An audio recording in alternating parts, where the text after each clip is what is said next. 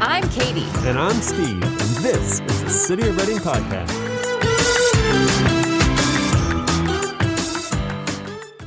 Welcome to part two of our three part series on the homelessness crisis in Redding. In this episode, we talk with Hill Country Community Clinic CEO Lynn Dorroh and Integrated Operations Director Joe Campbell about the Redding Mobile Crisis Response Team. We discuss how they are collaborating with the Redding Police Department to respond to a wide variety of mental health calls. When successful, this saves Redding's law enforcement resources for larger crime related issues and provides mental health services to those experiencing a crisis.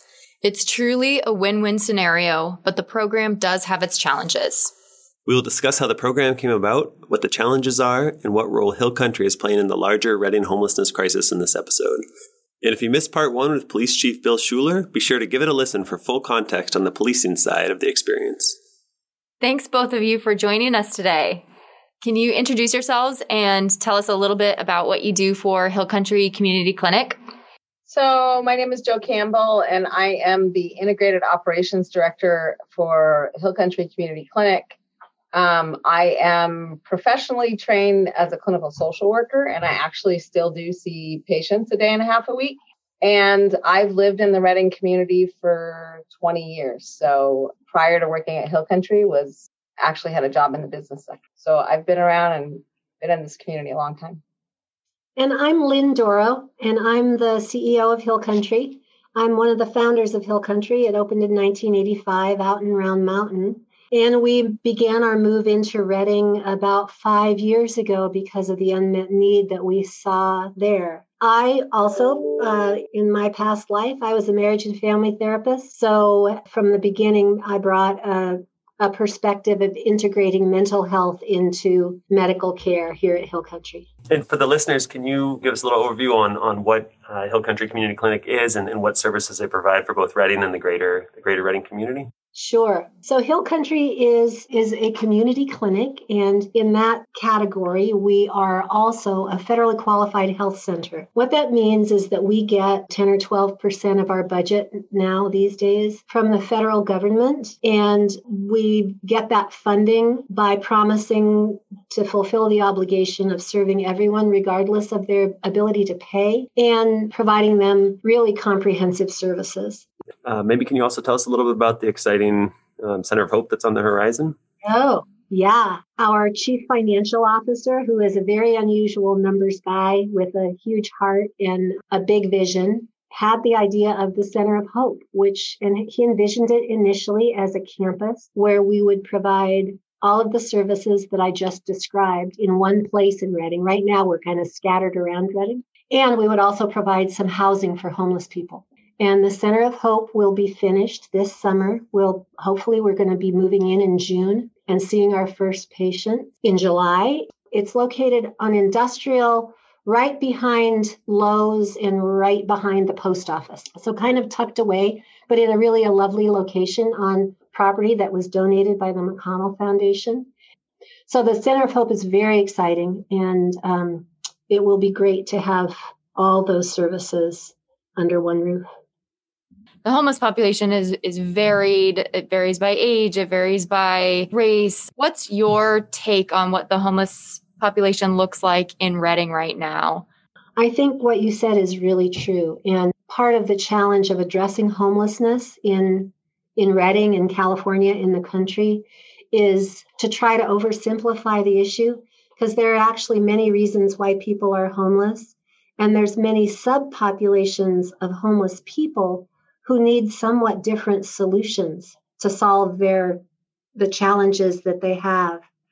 Also about 5 years ago, we began a really aggressive effort to integrate substance use disorder treatment into our medical services because it is in, I've been doing this work in Shasta County for the last 40 years and every needs assessment I've ever read or participated in conducting has identified substance use as the biggest community health problem.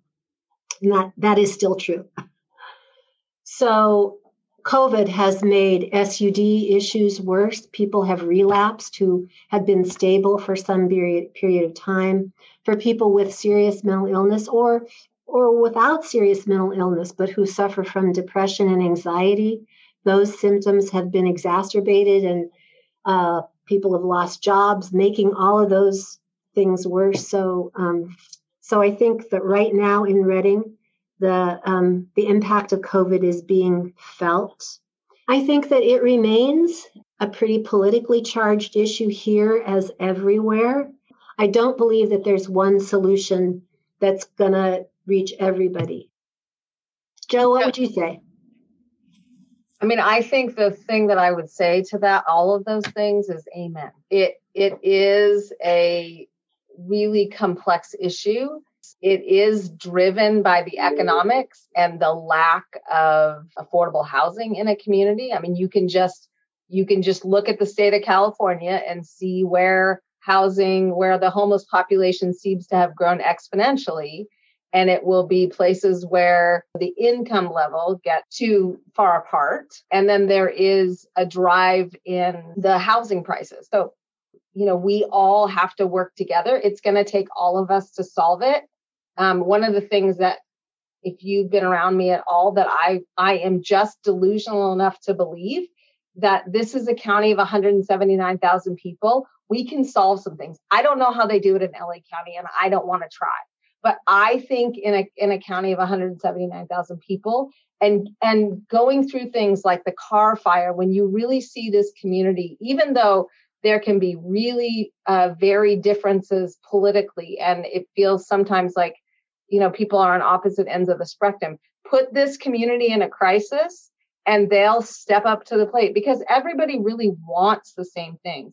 We think that we think sometimes the pathways are different but we all kind of want, we all really want the same thing. And we don't want people to be unhoused in our community and everything that that means. We don't, you know, we don't necessarily want an encampment and what that means in our community. And so, how do we then solve that together? And because the issue is complex, the solutions are going to be complex. And we're going to have to be willing to try some things and allow some and to learn some lessons and go, wow, that didn't work out, but continue to try to solve the problem. And on that note, do you do you see Redding as better off or or in a worse place than the rest of the state? I would say that I think that we are perhaps marginally better off than some other cities and you know big cities certainly and and smaller cities similar to us as well because what Redding has had is um, is some very tenacious leadership over mm. the last many years. You know, Kristen Schreder deserves a shout out here because she has been so committed to this issue for the last six years. Uh, Donnell at Health and Human Services is a big thinker and is always trying to figure out what's next. We had a recent me- meeting with Barry Tippin, and I was inspired by his commitment to trying to do something about this. The other thing about homelessness is that you don't fix it overnight. Mm-hmm. We work really closely with K2 development. And um, in addition to building, you know, all this amazing stuff downtown, they're a very sizable affordable housing developer.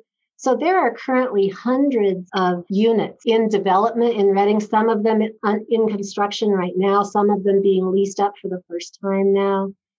The remainder of the property at behind the Center of Hope, which McConnell retained, there's a two-phase development by K2 and McConnell in partnership going in there. Phase one will be 50 units. Phase two will be 50 units of all affordable housing. And those things take time to, to develop. And I think that, you know, how many different ideas have there been over the last five years to develop some sort of a tiny house project or a hut project. And now there's potentially some real legs under that to, to do this micro shelter project. And e- each iteration learned some lessons and got closer to operationalizing a solution. So I, I'm more hopeful than I was a couple of years ago, actually. That, I mean, that's real reason for optimism. That's that's that's really positive to hear. Switching gears a little bit, can you talk to us about the partnership between Hill Country and the Redding Police Department and the, the crisis response team and kind of how that came about and what that looks like on a on a day to day as a day to day operation? Sure. I'll start it out because I was part of how it came about, and then Joe's been very involved in how it, how it's actually going now. So Shasta County competed for and was awarded a whole person care pilot project, which essentially was a different model of how to get services to a specific target population. In this case, the target population was people who are homeless, at risk of homelessness, and frequent utilizers of hospital medical services. Hill Country and Shasta Community Health Center have had teams of a nurse and a case manager going out onto the streets for the last five years, um, finding people who met those criteria, engaging them in services, and ultimately trying to help them find housing. So that's been a successful piece of that program. And then another component in it was a mobile crisis outreach team. So that's how our program got started. And it's really the purpose of this whole whole person care project is to more effectively deliver healthcare services. In many places, the calls to those services only come from law enforcement or 911 dispatch. Here, our program is able to receive and respond to calls from family members, neighbors, business owners, all those kinds of things. Uh, there are a lot of people who could use care center services, but they don't walk through the door of the care center. So, mobile crisis has become a way for us to reach some of those folks. And I'll let Joe talk about how the the partnership with law enforcement and RPD in specific has evolved you know, one of the goals of the mobile crisis outreach team and the effort, the collaboration between uh, law enforcement, between Health and Human Services and Hill Country, has been to alleviate the pressure that's on um, RPD in particular that are the mental health calls. Like it, there isn't, uh, you know, necessarily any sort of risk in terms of, you know, violence or something like that, but there is a person who's definitely in distress and it takes time, you know, to to kind of get that and get that person to where they need to go. And so to partner with law enforcement as a way to you know alleviate sort of some of those calls those calls for service that do take a long time that really um, a mental health provider like myself is best suited with the help of a case manager to actually kind of solve that. And then RPD can get on to public safety, you know, things that are legitimate public safety concerns. And so that's really where it started. Now, I will say this that one of the things that I didn't want to do is I didn't want to bring this great thing to our community as a pilot project and then have it go away. You know, have everybody kind of get on board and like it and think it's really providing a service and then it, it goes away. And that's really what was happening really across the state and other counties that had it. And one of the things that was really clear um, from talking to those other counties is that mental health providers like myself and law enforcement officers like Chief Schueller and his team are not exactly the same animals. Like we're different animals a little bit. Um, but like what I said in the beginning, we all want the same thing. So I really be listening to those other counties. I was like, okay, if we're going to do this and we're going to do this in a sustainable way, the linchpin is going to be that this is that law enforcement feels like this is helpful, like we're providing a service, and that the mental health providers feel like that they are having a meaningful impact, like that this is actually a good partnership. And when we've done it well, which honestly, it's been more those kind of feedbacks for one another, like my staff saying, wow, we just had an amazing interaction with an officer from RPD, or vice versa, you know, somebody in the community saying, we got so much help from mobile crisis. It was so nice to not have to call RPD for my family member, like, which just reinforces it on, on both sides for us all to say, okay, this is really working. This is really helpful. And the first year, the data said that 9% of our calls came from law enforcement. But then by the second year, um, we were getting more like 20% of our calls coming from law enforcement. Just like everything else in this community, it, it gets built by relationships and making those connections and learning to trust each other. And that's really exactly what's happened. Joe, can you give us a can you give us a practical for instance, like like give us a hypothetical scenario where the mobile crisis team would go out and work with RPD and what does that look like? Um, so it's an incident where someone, a family member or somebody in the community contacts RPD because we don't know who else to contact because they're concerned of a family member at home that they haven't heard from and they think might be in a mental health crisis. So we used to call those welfare checks. And that's a situation where if there's not weapons, if there's not, that's something that um, RPD can deploy mobile crisis to. If there's any concerns, one of the things I will say about our local law enforcement is that they're very protective of us. And so if there's ever any hint that there be a concern, they might deploy us to the location, but they'll go first and make sure that, you know, it's a safe place for us to be. And then they go about and do their service and we take care of the person and the situation and try to meet any needs that that become apparent as a result of that visit. Does that answer give a, an example? Yes. And and Lynn, you oh I'm sorry, go ahead. I was just going to say, I, I want to give a shout out specifically to Chief Schueller because I know that Chief Schueller had conversations with Donnell Ewert at Health and Human Services, and Donnell alerted me that there was, you know, there they wanted to have a meeting and figure out how to use mo- mobile crisis more effectively.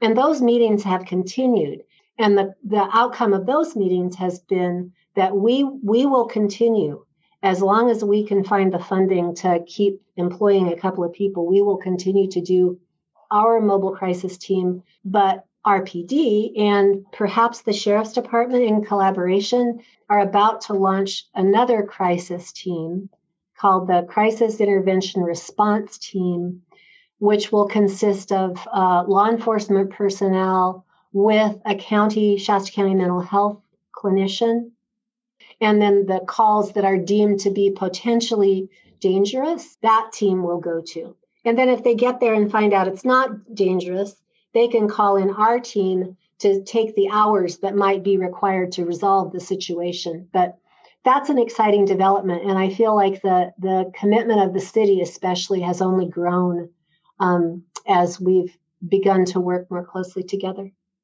And so, Lynn, I mean, what does the future look like for for the Hill Country RPD partnership specifically, or is that still kind of an unknown at this point? Well, I think that um, the unknown part is where the dollar is going to come from. You know, we've got a, a deep commitment to continuing it because it for Hill Country, it really has been kind of step one of a continuum of care that has steps towards recovery and living a whole healthy life in a safe house and and all that kind of stuff. So we tremendously see its value. And, and I'm thinking too. I mean, with a program like this, Joe, you kind of alluded to it a little bit. If you know, if the program didn't continue and then pick back up again, you know, when funding came back, say a, a year or two from now, I'm, I'm guessing it's it's tough to hit the ground running right where you left off because of those partnerships and because of all those other you know elements that are in play with with something as as kind of um, you know something like this. Yeah, I mean, I will say in those other counties where um, the those programs went away, it it was because that they were um, underutilized. So I think our goal is like six calls a day or something like that that we that we have to make it sustainable. And there are there are huge counties who were getting like one call a day. You know one of the things that we did in the beginning is we realized this can't just be a law enforcement thing. Like we have to we all had to kind of be a part. And so we went and presented mobile crisis and passed out our cards and numbers to neighborhood watch groups we went to the Redding Chamber. We went to, I mean, really, honestly, we went to anybody who would listen to us and let us talk about mobile crisis. Um, because I really believed, we really believed as a clinic that the only way that we're going to get to that, those kind of numbers is if everybody is using mobile crisis. And, um, and this community has, you know, done a great job of. And the funny thing is, is we got enough out there in front of people that if they don't have the mobile crisis card anymore, but they happen to have my cell phone number, I'll get a text or a call and be like, "Hey, I need the mobile crisis number," and um, you know, get get it out and get people the help that they need. And, and and to that point, Joe, I mean, what is the best way for folks who, you know, who who know that this program is in existence, say they have an instance where they need need assistance. I mean, you mentioned earlier your team can take calls. Also, calls come mm-hmm. from RPD and and from 911, SHASCOM, or whatnot. What is the best way for folks to get a hold of the mobile crisis team? So the best way is to call. Um, uh, there is two phone numbers. If you want general information about mobile crisis, the phone number is uh, 530 238 7134 if it's an urgent response, which is a phone that goes straight to the clinician, it's 530 238 7133. And you just make that call. And if they, if you get a voicemail, it usually means that they're dealing with something. But if you leave a message, they return 100% of their voicemails. And kind of on the subject of the police partnership, I mean, if you you've got these call numbers that you'd like to see a day to make sure that your program is robust and that you are reaching enough people with a mobile crisis unit. I know the police on their end are also doing mental health training and mental health crisis mitigation. Where do those two things meet? Where it feels like it's a good balance of, you know, the police have some training in mental health and are aware of the situation, but they aren't necessarily mental health professionals. So at what point do those two things kind of meet to create a balance? I mean, I think if you're well trained and you're a law enforcement, you know, you can get trained in how to de-escalate, how to recognize a mental health crisis, and then be equipped with what your next steps are. I think it's their ability to know like when I can help and when I need to turn this over to somebody who has more training in this. No different than our side of the equation. Like that was one of the things that we got quizzed a lot about in the beginning with law enforcement is how how are we going to be sure that you don't get in over your head mental health worker and get yourself in a dangerous situation and make it make my job for law enforcement a lot more difficult, you know, to be able to recognize like, you know, where is my where's my line and where do I need support and and when to call. And then to be really responsive to each other when we're called, which we've we've done a really good job of that. And do you feel like you've learned you've learned a lot along that process of when to when to kind of draw the line for yourself as uh, you know your team has learned when kind of when to call for reinforcement on the uh, RPD side? Yeah, I would say for our team because we none of us really had experience doing this that we've always erred on the side of um, we're not going to put ourselves into any you know dangerous or risky situations that we've always erred on the side of calling law enforcement pretty quickly if we if we even felt like there was a hint of it. And sometimes just the assessment over the phone gives you enough information to know that you need law enforcement with you or it's actually a more appropriate call to go directly to law enforcement and then we just reach law enforcement and do it that way. I mean, kind of a question for both. You in general, would you say that there's there's hope for addressing homelessness in Redding uh, in the future and moving forward? I absolutely feel hopeful about it. We're a more sophisticated community than we were five years ago. And we have a lot of housing about to come online, you know, and that's that's going to continue for the next couple of years. There's going to be a lot of government money available that can be used for, for the to solve the homeless crisis. Unfortunately, building anything is really expensive and it takes a long time. But luckily, we started a bunch of units a long time ago, and those are, are now coming online. Another thing that I, I don't know if you've heard about or not, and I don't know a lot about it, but probably a year and a half ago, Joe and I were in DC at a meeting in a project that we're in with five different or eight projects around the United States that are uh, trying to develop resources and programs to serve people with the most complex health and social needs. And while we were there, we heard about an approach that had been used successfully in a few communities called functional zero.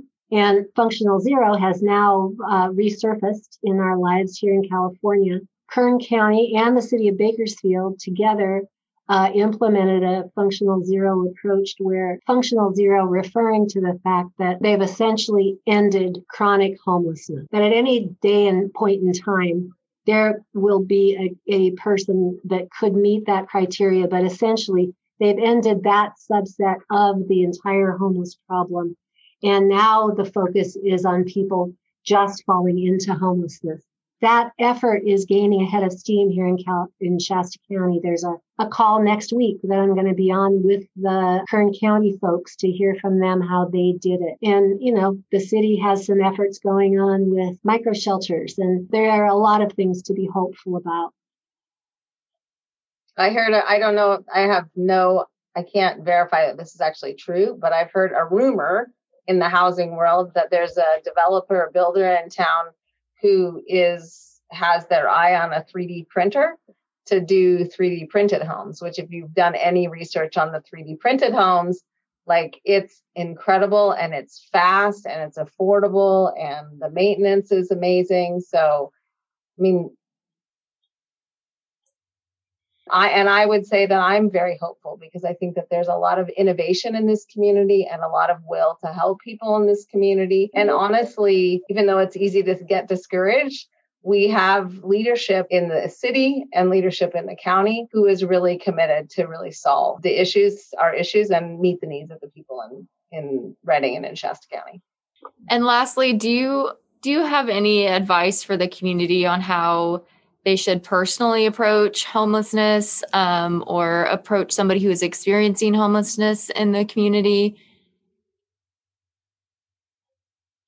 Well, what I what I tell people in um, in this concept of that homelessness is a broad ranging problem and we need to divide it into subsets of and develop targeted solutions. Our subset is people with mental illness and often accompanying addiction issues. So for when I, when people call me and say, "Oh my God, there's this person that's on the on South Market Street between here and here. I see them four times a week. She's going to get hit by a car. What do I do?" I say, "Well, the next time you're there and you see her, call the mobile crisis team." And that was our intention from the very beginning is that then when any community member saw somebody on the street who was talking to themselves, who seemed like they might be putting themselves at risk, here's a phone number that you can call and somebody will come. That's fantastic. That's great. Um, are there any anything else that we haven't discussed today that, that either of you wanted to, to touch upon? You know, the only thing I guess I would add is that, um, and we kind of talked around it, but not said it straight out, is that in the state of California, Shasta County has really quite a positive reputation for the way in which city, county governments, and the private sector, the private nonprofit service sector work together. And that's really true. I mean, you know, when I go to, when I used to go somewhere to a meeting um, uh, with people in other counties, they are astonished at the goodwill that exists between us all here. And that's something really for us to be proud of and to to rely upon as we try to solve these problems. And I think that the, the network of people trying to tackle homelessness has only gotten stronger, and we've gotten to know each other more and trust each other more. So uh, I think that, um, that that's a that's a point of pride for Shasta County. As a reminder, we are really looking for community feedback for this podcast. If you have questions, comments, or suggestions for episodes, please email us at podcast at cityofredding.org. We'd love to hear from you and incorporate those questions into future episodes.